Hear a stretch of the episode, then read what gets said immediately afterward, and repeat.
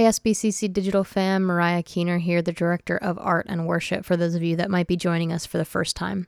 Whether this is your first time or you've been listening from the very beginning, we just want you to know that we're so thankful that you're a part of our community and so thankful that you chose to listen with us today.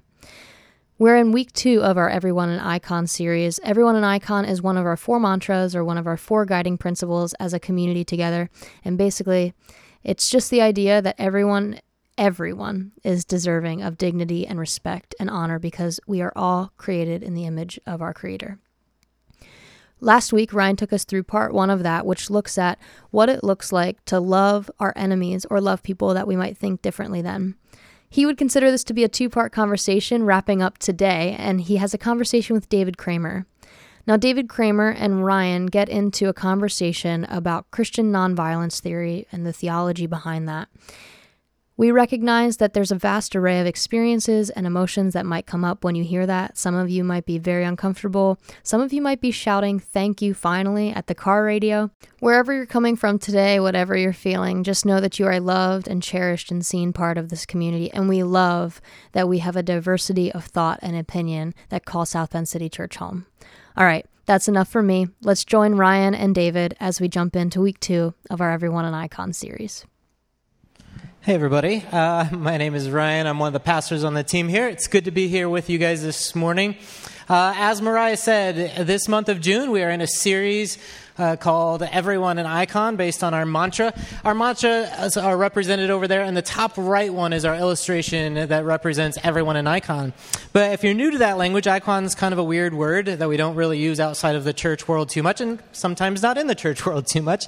Uh, but basically, it's a conviction that we understand that God made each and every one of us, each and every one of you, no matter who you are, no matter what your story is, no matter what you've experienced in life or the things that you've done in life no matter what labels you've put on yourself or other people have put on you, every single human being is made in the image of God, is the core conviction that we're talking about here. We say made in the image of God. What we mean is that each of us reflects the goodness of God into the world. But beyond just this goodness, it's this idea that uh, God is in each and every one of us. And if God is in us, then there is a value there, there is a purpose there, there is a dignity there, right? And if God is in each one of us and each of us are valuable, surely that affects things on some level, right? Like, surely that should have some influence on how we see ourselves, how we see other people, how we interact with the world. It should change things for us. It should make a difference for us if this is something that we really believe. And so we're looking at the ways that this shows up in the world. Today we're going to get into a little bit of practicality as we look at Christian nonviolence. And last week, uh, we started diving into this a little bit, looking at uh, some of Dr. King's leadership in the area of Christian nonviolence, and the idea that Dr. King believed that because God is in each and every one of us and each and every one of us are valuable, we cannot just seek to defeat those that are in opposition to us, but we must seek to win them over into what Dr. King calls his beloved community. Right? This idea that we can win over our enemies and find peace together is the, is the thing that, that Dr. King was leading us into. So today, it's just going to be a very practical conversation. I want to start by recognizing this may be a new conversation to some of you. And sometimes when we have these new conversations, they can feel, feel very uncomfortable uh, if they go outside the, the paradigms of culture or theology or things that we've considered before. And we here want to say it's okay. It's okay if you're feeling uncomfortable. It's okay if this brings up more questions than it does bring up answers for you. That it is good to ask the questions questions, and it's good to wrestle with this together. And it's even good if we don't all come down to the same position on these things. We're just going to be okay with the messiness here. Is that okay? All right, so as we move forward, uh, our guest today to help us look at Christian nonviolence, I'm super excited to have this friend here. Well, it's one of my good friends. Uh, he is the author of the recently released book, Field Guide to Christian Nonviolence, uh, which we have for sale through Brain Lair Books. That's going to be out there. Uh, the author is David Cramer. Uh, David was born and raised here in Michiana area, went to Bethel College. Uh, that's where we were able to get close initially. Um, and then went and was able to get his PhD from Baylor University before returning back to South Bend, where he is a pastor of Keller Park Church. Um, on the northwest side and lives in Keller Park neighborhood on the northwest side of South Bend. In addition to that, David is the managing editor of the Institute of Mennonite Studies and a frequent lecturer at the Anabaptist Mennonite Biblical Seminary. You may also recognize David Cramer by his last name, as he is the husband of Andrea Cramer, Studebaker Talks alum, and the leader of the refugee welcoming nonprofit in South Bend, Neighbor to Neighbor. That's a lot. Can you welcome David Cramer to join us?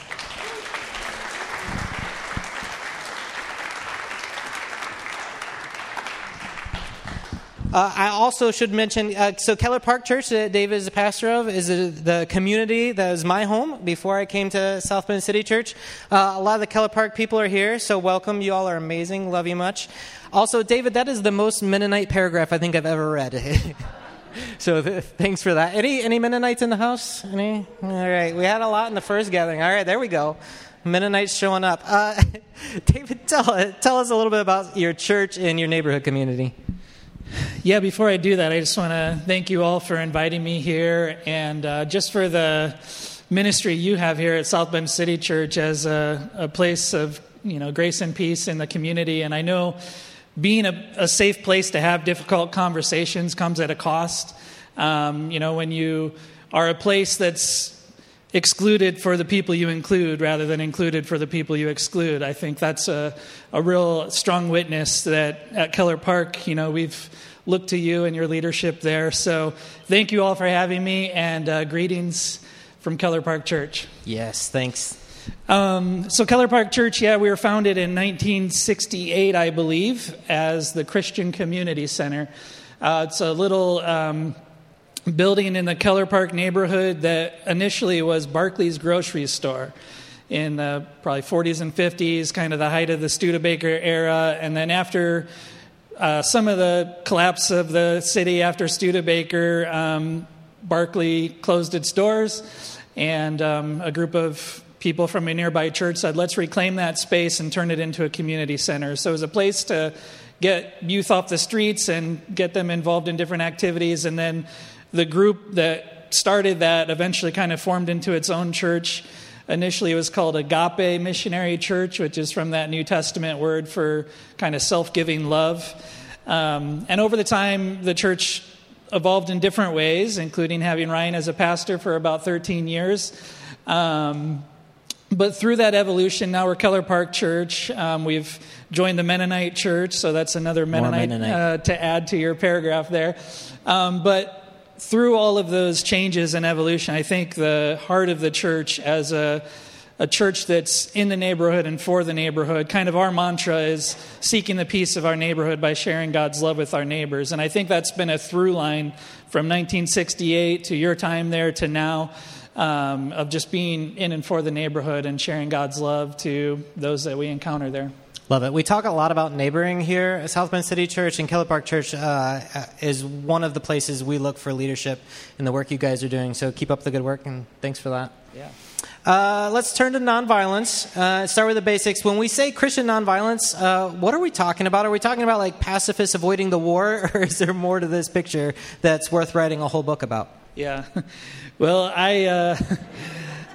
I personally uh, do consider myself a pacifist, but I think there's ways to be involved in Christian nonviolence that doesn't require kind of taking a ideological stand on pacifism or just war or whatever. So those are interesting debates to have, and I'm happy to have those debates. But I think of Christian nonviolence to tie it into this series as a recognition of that core conviction that everyone is an icon and if everyone's an icon, that means the marginalized and oppressed are icons.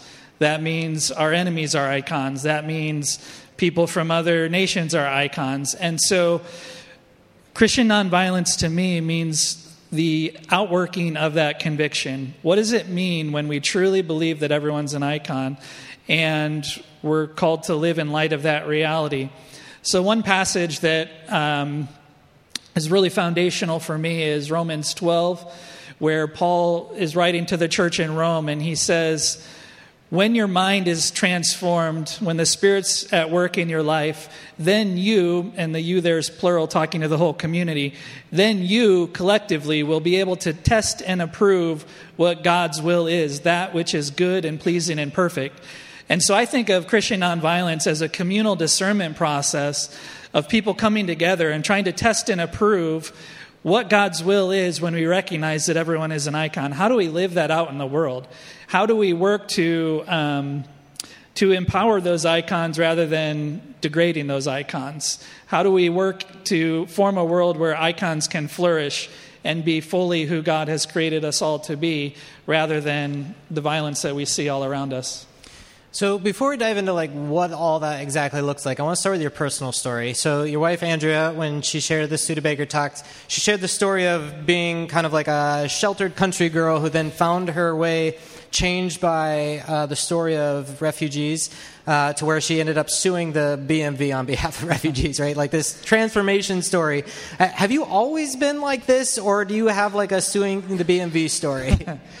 Well, I didn't grow up in the country, so I have a slightly different story. But um, yeah, I, am uh, maybe not as hardcore as my wife in terms of suing the BMV. That's an awesome story. But um, there were some turning points in my kind of developing consciousness around this question. And I think one of the major ones was after 9 11. So for those of you old enough to remember that, I was a freshman in college. It was like my first week of college, and you know, we were going to class and then heard about this horrific event happening. And I have to say, at the time, I was I had grown up in an evangelical context, was at an evangelical college, and I was like, who are these people attacking us and how can we go hunt them down? So I was fully on board with like the response that the nation had initially. But I think as I was studying scripture as a biblical studies major and, you know, contemplating, I remember I was in a small group of guys where we were memorizing the Sermon on the Mount together. And it's really hard to, like, memorize the Sermon on the Mount and not be struck with Jesus's pretty clear teaching about enemy love. And so starting to think about wait a second, these, who are my enemies? And how, how am I supposed to respond to them? How am I supposed to show love to them? How am I supposed to recognize the image of God in them? And that started to do a number on me. And I know you all have done a series on the Sermon on the Mount, and I suspect that's doing a number on many of you. So, you know, we might be different places in our journey re- regarding this specific question, but I think um, that was a turning point for me of just like, wow, we are a nation at war with other icons. What do we do with that as Christians? Yeah, I think of I think of that when I think of nonviolence, right? Like, what do we do in these moments of crisis and these moments of conflict, whether it's like on the brink of war or, or in personal battles, right? Whether or not we fight or whether or not we fight back, like that's what I think of when I think of nonviolence. Is that fair that it's about these moments of conflict and crisis, or is there something more behind this idea of Christian nonviolence? Yeah, so I think one of the things that happens is whenever we hear Christian nonviolence or pacifism, we kind of can freeze up and think like, oh no, someone's going to try to argue with me about some kind of political question or extreme scenario of like what would you do in this situation? And that's I'm, exactly what i plan on doing. Yeah. Well I, i'm happy to talk through those questions but but i think the starting point is cultivating practices in your life nonviolence not as what would I do in situation X, but what do I do in my everyday life? How can I be a person that is identifying violence in the world and working to undo it, or identifying violence in my own heart and working to undo it? And so it's more of a practice of like virtue. Like, how do we become more loving? You have to do the small things so that when the big things come your way, you're the kind of person who's already doing that. So, like, if you take the end the end result off the table, you have to start proactively changing to adapt to that. Is that what you're saying? Yeah, I mean, so I'm getting increasingly back into the NBA. I was, uh, you know, in the '90s, I was a Bulls fan. I'm still a Bulls fan, but in the '90s, it was like the golden era for Bulls. It was more fans. fun then. Yeah, exactly. um, and we would go up to some games in Chicago, and you would watch, you know, Michael Jordan, Scottie Pippen. You're just like, how are these guys doing this? Like, they're amazing. How are they hitting the last second shot? Or now it's Steph Curry. Well, they didn't just wake up that day and decide, I am going to go shoot the game winning shot. They were in the gym day in and day out, you know, when no one's around, practicing so that when the moment comes, they were in the position to do those things. And so that's how I think of nonviolence is like, if we're only thinking of what would I do when an attacker comes into my house, or what would I do in a school shooting situation, or what would I, how would I respond to Ukraine? If you're waiting till that moment to have the question, then it's kind of like you can't even imagine other scenarios other than just responding with violence because our culture is habituating us in other ways to be formed as violent people so that we see every situation as a nail and we have this big hammer, so we're going to whack at it with the hammer instead of thinking creatively as a church about other ways to intervene. Give me some practical, like, what are some kind of uh, collateral consequences, you, if you will, of like the ways our culture shapes us towards violence? Like, like, what are some ways that happens and what are some of the results you see of that? Well, I mean, this is maybe going to get a little political, but I'll apologize in advance. Like, I think we've been shaped as a gun culture to where we think that in order to stop a bad guy with a gun, we have to be the good guy with the gun. And so what we do is we get more and more guns to the point where now there are more guns in the US than there are human beings. And what happens when we're a society that's saturated with guns regardless of your view of the Second Amendment, all that type of thing, when we're saturated with weapons of war, it's very likely that they're going to be used more frequently than otherwise. And so, this fear we have and this kind of practice we have of, of responding to that fear, we think is to protect us. But the result is it's making us less protected. It's making us a more violent society. So, with the shooter in Uvalde, he purchased his weapons legally he didn't have a criminal record. Like to a lot of people, that would be like, well, he's the good guy with the gun trying to stop the bad guys until he became the bad guy. So I think, yeah, as a society, we are just increasingly habituated into becoming more and more violent. And until we as a church say, no, it stops with us, we're going to think about different ways of responding, that's going to keep happening. Yeah, I think as, as I think about formation and its consequences, um, uh, this is actually in the past couple years for me has struck quite personally um, because uh, we, we see this like uh, arming ourselves for the like once in a lifetime situation that might affect us right? Uh, and because we prepare for the once in a lifetime situation it actually has consequences in our day-to-day life. And in the last couple years um, we've actually had just on the within three houses of us we've had two people have lost their life to gun violence uh, that my family was witnesses to. Uh, one was a, a, child that was shot by another child accidentally um, because the gun was available, and, and the other was um, somebody who uh, had a gun in his hand and just got scared at the wrong time. Um, and out of having a gun in his hand when he got scared, ended up uh, killing my neighbor across the street which he wouldn't have done if he didn't have it. He didn't have any premeditated thought or, or desire to, to be violent in that kind of way. It just happened, right? And so I see people planning for these worst case scenarios, planning uh, for these violent means just out of good intentions in the worst case. And the worst case rarely happens, but these other day to day things tend to happen. Mm-hmm. Yeah, so I wouldn't come here to presume to tell you how to prepare for those scenarios, but I would just say, kind of, as for me and my house, we do not prepare in those ways. We don't have um, lethal weapons at our disposal, which means in you know god forbid in a scenario where there was a situation like that we would have to think through other alternatives to responding. But what i would want to to say is it's not an all or nothing uh, question. It's not like only respond violently or don't respond at all. And I think mm. that's a caricature of Christian nonviolence is that it's complete non-resistance of like mm. in a situation of violence, I'm going to kind of huddle in the corner and say a prayer. Um, there are many ways to be actively engaged mm. in undoing violence, even in the moment. Um, but again, you have to take violence off the table in order to be able to think creatively about that. We talk about violence as a last resort, but like your neighbor's story uh, illustrates, even when we talk about it as a last resort, it becomes the first and only resort when that's what we have at our disposal. And I think that's a really good point from what we saw from Dr. King last week is uh, everybody saw that it was nonviolent activism behind mm-hmm. it, right? There was this proactivity. There was a movement that happened because violence was on the table. There was other proactive measures that were being taken. So it's not about not doing anything. It's about being proactive with our nonviolent measures, yeah? Exactly. Um, all right, I want to like lean into some of the practical implications that I wrestle with. First of all, the question like I resonate, like I'm a values person, like my values are the most important thing to me.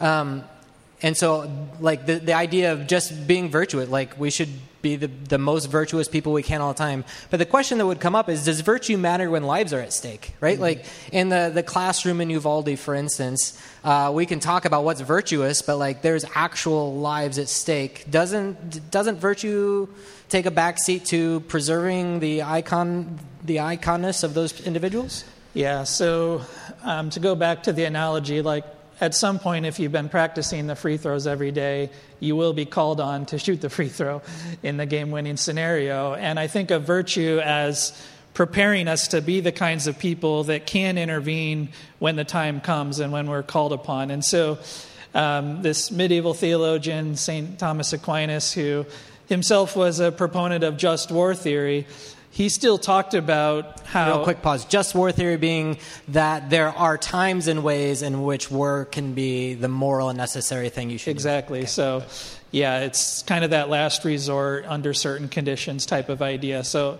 he wasn't a pacifist, but he did say there are virtues that soldiers have courage, um, you know, standing up for the marginalized, that type of thing. And so we can hold up those people as virtuous people. But he says what Christianity adds to it is saying the martyr is actually the paradigm of the virtues, the person who's willing not to take life, but to give their life for the sake of someone else. And so, um, you know, there's like an organization called Christian Peacemaker Teams, or I think they just changed their name to Community Peacemaker Teams because there's some non Christian people involved in, in it now. But their, their mantra is we go into conflict areas and we get in the way. Um, we lay down our rights, we lay down our protection um, so that we can intervene in those situations of conflict. Now, hear me say that has to be something that's voluntarily chosen. If you are suffering violence in your home, in some other context, that's not God's will for you. You're an icon as well. You need to remove yourself from that that's situation. Right, but there are others who say we are willingly choosing to put our lives on the line for the sake of other icons. Uh, there was a, um, a guy named uh, Michael Sharp, MJ Sharp, who was doing that very work and lost his life and became kind of a modern day martyr. Mm. Um, he was in his early 20s, I think, um, but he was following the way of Jesus, trying to intervene in a situation of conflict, and ended up losing his life as a result. So there are stories of like heroes doing this work. Um, it's not just people kind of cowering in the corner. All right, let me throw another one at you. Um, this is what would be called utilitarian thinking, which is just basically pragmatics of it, right? Like a math equation. I get that it's good to preserve life and the iconness that's involved in there. But wouldn't it be better to sacrifice one icon to save 50 icons? Yeah, so that kind of logic to me is um, kind of anti Christian. no offense to the question. Um, but, you know, Jesus. Offense taken. um, I know you're literally playing devil's advocate at the moment. So, um, but, uh, you know, Jesus gives this parable of leaving the 99 to go save the one. That's like completely anti utilitarian thinking. Um, you know, there's a, a Jewish uh, proverb about how um, when you take a life, you are destroying an entire world. And so I think we have to be people as Christians who say we are never going to be world destroyers. We are never going to be life takers. But having said that, again, it's not an either or. Like, there are ways that you can intervene even in a situation like Uvalde, those you know police were trained to view the situation as a nail that needed a hammer, and they froze up for 70 minutes. They didn't do anything. What if they had been trained differently to intervene in a situation of violence non-violently? Would they have waited? Or would they have maybe stepped in and actually saved some lives? So, even on that utilitarian calculus, I'm not sure that violence is always the better route than nonviolence. Okay. Uh, I like to consider myself a Christian nonviolence advocate. At the same time, uh, I like that our good friend Eon is parked out front. Um, and he's a police officer in Elkhart and uh, tries to have presence in the community to uh, to keep violence down and avoid violence. Is there room in any of these um, in any of these nonviolence traditions? Is there room for UN peacekeepers or police force? Obviously, like uh, when not uh, taken to some of the, the ends that we've seen lately. Yeah, so the goal of today isn't really to plug the book, but I'll take a second to do that. Um, in the book, we describe, my co author and I describe eight different approaches to nonviolence. And so, as we talk about nonviolence as a communal discernment process, people will answer kind of the practical questions differently. So, there's that bedrock conviction that everyone's an icon and that it's our job as Christians to help those icons fully thrive. But when it comes to how we do that, there's plenty of debate among advocates of Christian nonviolence. And one of those questions is specifically on the role of policing. And um, one of the approaches that we call realist nonviolence would say if we're looking to eliminate war or reduce war and other kinds of violence, maybe a policing paradigm is a way to do that because they at least have certain codes that they follow to try to reduce a situation of violence rather than um, increasing it. Now, other approaches would say, so we have another chapter on liberationist nonviolence, and I think they would say, well, actually, policing is a part of a larger system that can be very violent on marginalized communities. So it's not about any one police officer. Again, like Aquinas talked about, a soldier or a police officer could be a paradigm of heroism, but it's about a, a wider system that can lead to violence. And so, you know, we hear the the defund police kind of uh, thing out there, and when I hear that, I think of are there ways that we can be funding other ways to engage um, situations of conflict. So I am a part of an organization called Faith in Indiana where we're trying to find funding for like a mental health crisis response system. So when you come across a situation where there's a mental health crisis, instead of immediately calling 911 and having police show up who aren't often trained to respond to that, you call a different three digit number and have a mental health crisis team respond. And as we've been doing that work, like uh, the sheriff, Sheriff Redman, is like fully supportive of that because for him, he doesn't want police to be responding to those situations. He wants mental health responders to do that. So it's not necessarily an either or, but there are different approaches that would take different answers to that question. That's my cop out to oh, not thanks. have to answer it myself. But. Good, good dodge. Yeah. Good dodge. No, uh, what I, this whole conversation, like anytime the word violence comes up, my brain goes to physical violence, right? Like I'm thinking about actual physical violence. Um, but people have started to track other kinds of violence. Dr. King talked a lot about economic violence, for instance. Uh, can you tell me more about like kind of a, a, a broader picture of how we understand violence? Yeah, so as I was talking about uh, turning points in my own thinking about violence, 9 11 was a big turning point. But another one was when I was studying at Baylor, um, a story came out about one of my intellectual heroes, a Mennonite theologian who was one of the major advocates of nonviolence in the 20th century. And then um, late in his life, stories came out about his own involvement in sexualized violence towards other colleagues, even students. And so that was a huge, just devastating um, realization for me is that just being committed to pacifism or nonviolence doesn't make you a nonviolent person. There are so many other ways that our lives are so enmeshed in violence. And so recognizing, like, you and I, I think, come from relatively affluent, you know, communities. And so for us, we think of violence as a break from the norm.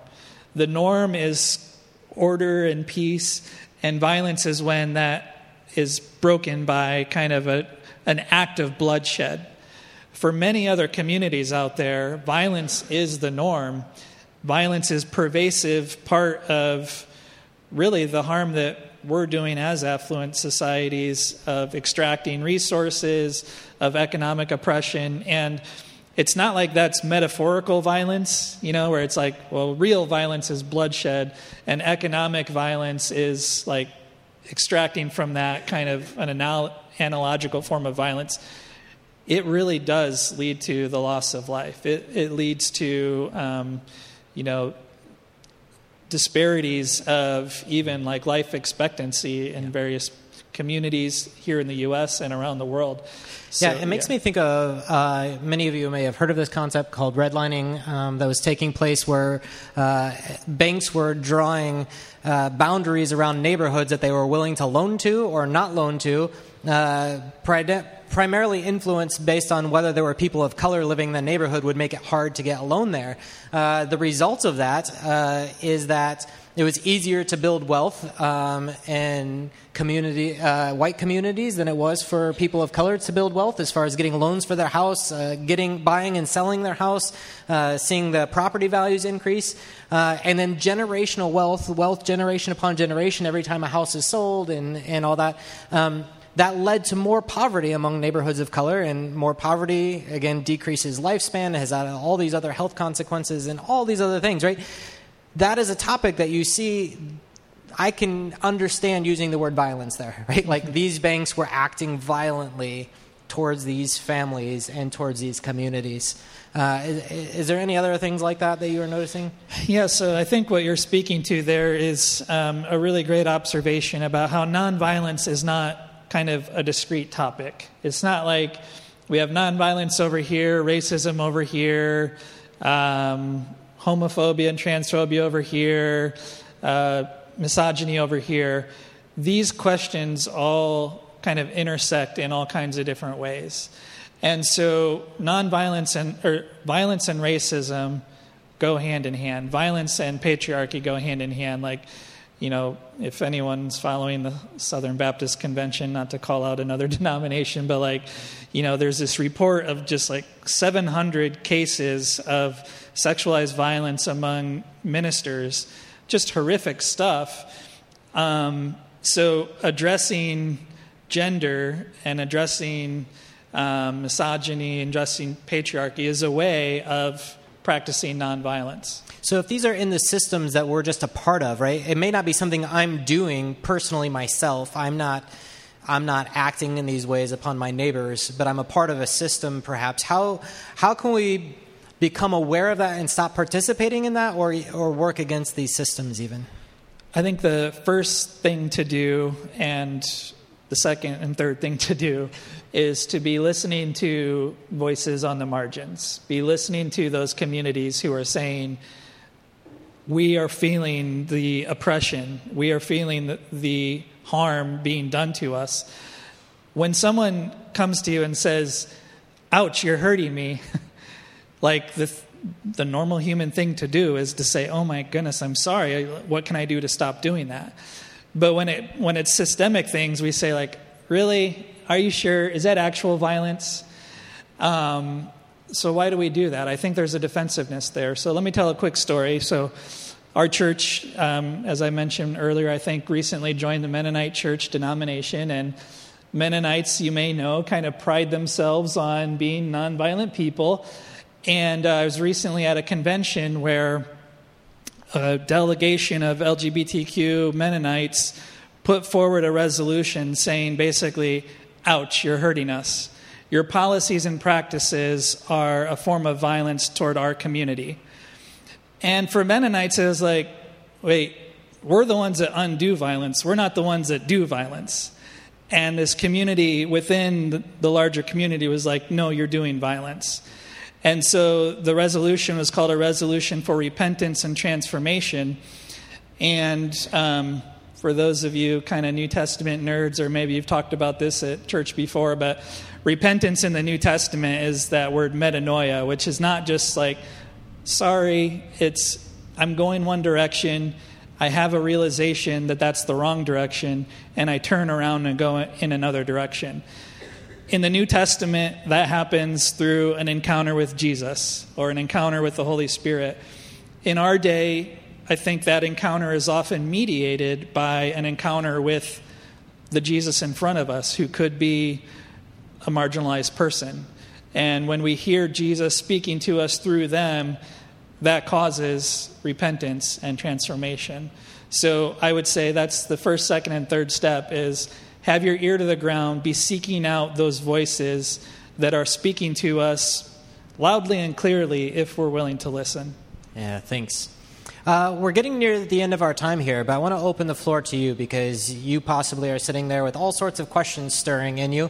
Uh, so we're going to have time to take a couple questions here, um, and we'll try and give uh, concise responses uh, to to your questions um, as we move on here. So feel free, just throw up a hand, and uh, I will repeat your question because our podcast uh, family members will be listening and they won't be able to hear unless I repeat you. So, uh, anybody want to start us off? Anybody have a question? Help me see these hands too. Bonus points to whoever asked the question for. There we go. All right. Bonus points to you.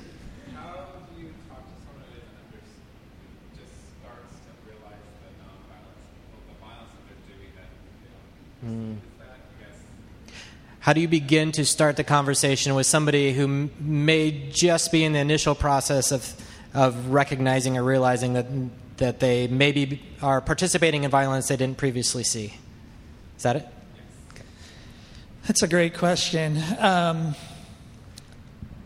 I think uh, being confessional with your own participation in violence can be kind of a disarming approach. And so, you know, we were talking about racism earlier. If you just go up to someone and say, like, bro, you're racist. That's probably not going to be a good way to start the conversation. But if you say, like, you know, I'm just, I've been learning and I'm recognizing ways my own life is, you know, enmeshed in forms of racism, that might be kind of a disarming way for them to be able to see that as well. And so I would say the same thing with nonviolence is like, as you identify ways, and I hate to break it to you, but we are all involved in systems of violence and oppression. Like, as people living in the U.S., it's just unavoidable. So, as we identify those things and have conversations with others who are just beginning to maybe start to recognize, even if maybe with some resistance to that recognition, I think coming alongside on that journey rather than like a confrontation or a call out is probably the best way to start that conversation. Good question. Right here. My question is, how do we help the advocates and um, be nonviolent in that way, but while also not causing further, like further oppression and further. Yeah. How do we become advocates for nonviolence while not being like furthering it ourselves or being like coercive ourselves? Is that kind of what you're saying? Yeah. Yeah. Or not standing up for those in the minority. Hmm. And and not further perpetuating oppression. Yes, standing up for those on the margins without further perpetuating oppression. Yeah. Um, we're going to make mistakes, and I think repentance is an ongoing process. And so you might say, I'm going to be an ally in this situation, and you try to follow the lead of the, the person or the people who are um, expressing the pain, and then, as we all do, you mess up, and you just have to be willing to move on and try to continue to hear those voices. And so I've had moments where, you know, I'm given a sermon on some justice topic and I'm like, yeah, I'm on board with this. I'm leading the charge here. And then I'll get a text from a friend at church who's like, you know, that language you used was a little offensive. And I'm like, okay, all right, I'm not fully there yet. And so I don't do that the next time. And so I think it's, yeah, it, it's because we are from a position of power, oftentimes when we try to intervene, we're going to misuse that power. And we have the whole history of colonialism around the world where sometimes that's been in the guise of benevolence, but it's still led to a lot of further harm. And so I think as Christians, we need to, again, repent of that. Like um, at the seminary where I spend part of my time, we've done a lot of work on dismantling the doctrine of discovery. The doctrine of discovery was this idea that wherever Christians go around the world, Western Christians, like they can claim that land as the land that God has given them, and then indigenous communities are, you know, harmed and um, a lot of violence is done as a part of that. So at times our like excitement about being out there in the world, sending out missionaries or whatever, causes so much harm, and we need to repent of that and try to do better as we hear from those voices. Yeah. Thanks. I'm actually going to steal the third practical question for myself because I have the microphone and I can do that. Sorry, everybody. Violence, yes. I repent of my violence.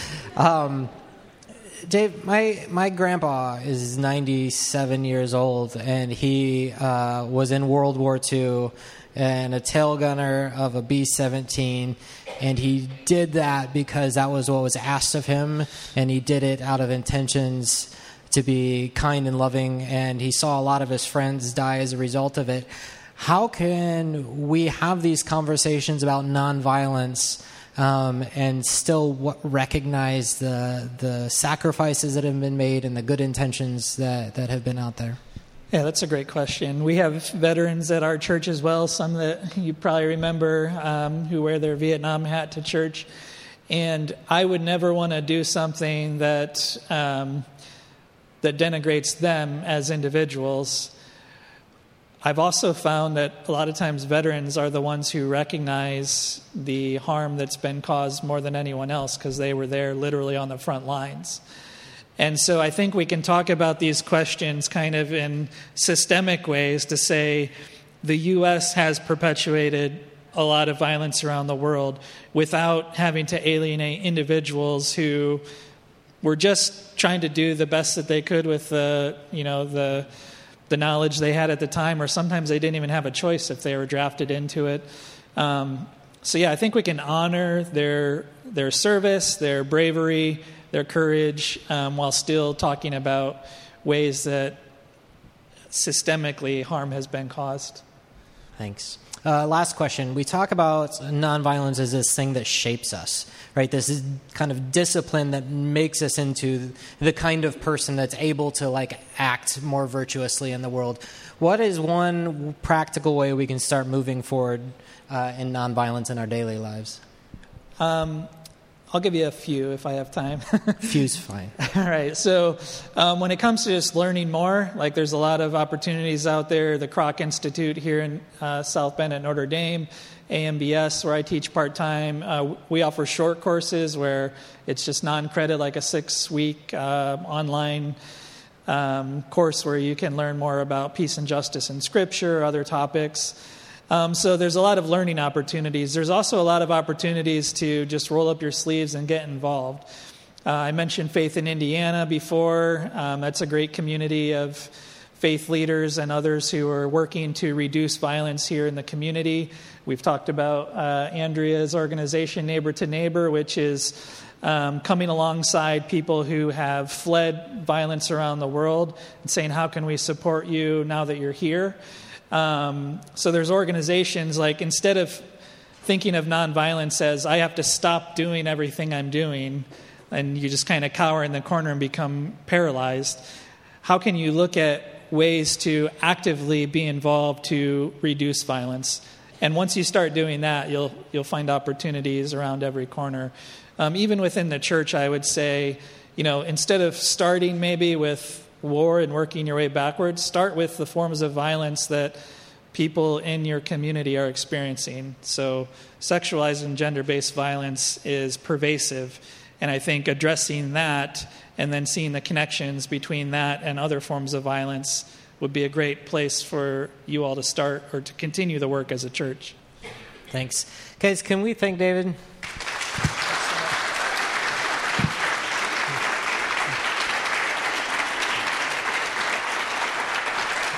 Uh, one of the things I, I've really grown to appreciate, and I don't think we, I didn't previously recognize this, is South Bend, where we're located, is kind of a hub for peacemaking and nonviolence. Uh, we have the Catholic social tradition of peacemaking, uh, and you have so you have the Kroc Institute at Notre Dame uh, that does a lot of work in peacemaking and nonviolence, and then also being as close to a hub of the Mennonite community with AMBS Seminary that's over in Elkhart. There is a lot of voices. If you're interested in connecting more in with these voices, I encourage you to talk to David about that, and he can uh, get you connected into a lot of the other work that's going on in our area here. But Dave, thanks so much. Uh, if I could have you guys stand as we leave this morning. I don't know how you're feeling after something like that. Uh, you could be feeling great and inspired. You could be feeling all kinds of awkward and uncomfortable. Uh, and I just want to recognize that there's rooms for all of those things. And if you want to keep talking, I'd love to keep having this conversation with you all. Uh, as you go this week, my prayer for you is this that as you go, may you know that you are created in the image of God, that God sees you, knows you, and loves you for exactly who you are, not for who you hope to be or who others might hope you be. And that as God sees you and knows you and loves you and walks with you, may you see the image of God in yourself, and may you see the image of God in others. And may we be people that don't just go out to try to live like Jesus, but may we be people that seek to walk in the way of Jesus. Grace and peace be with you. Have a great week.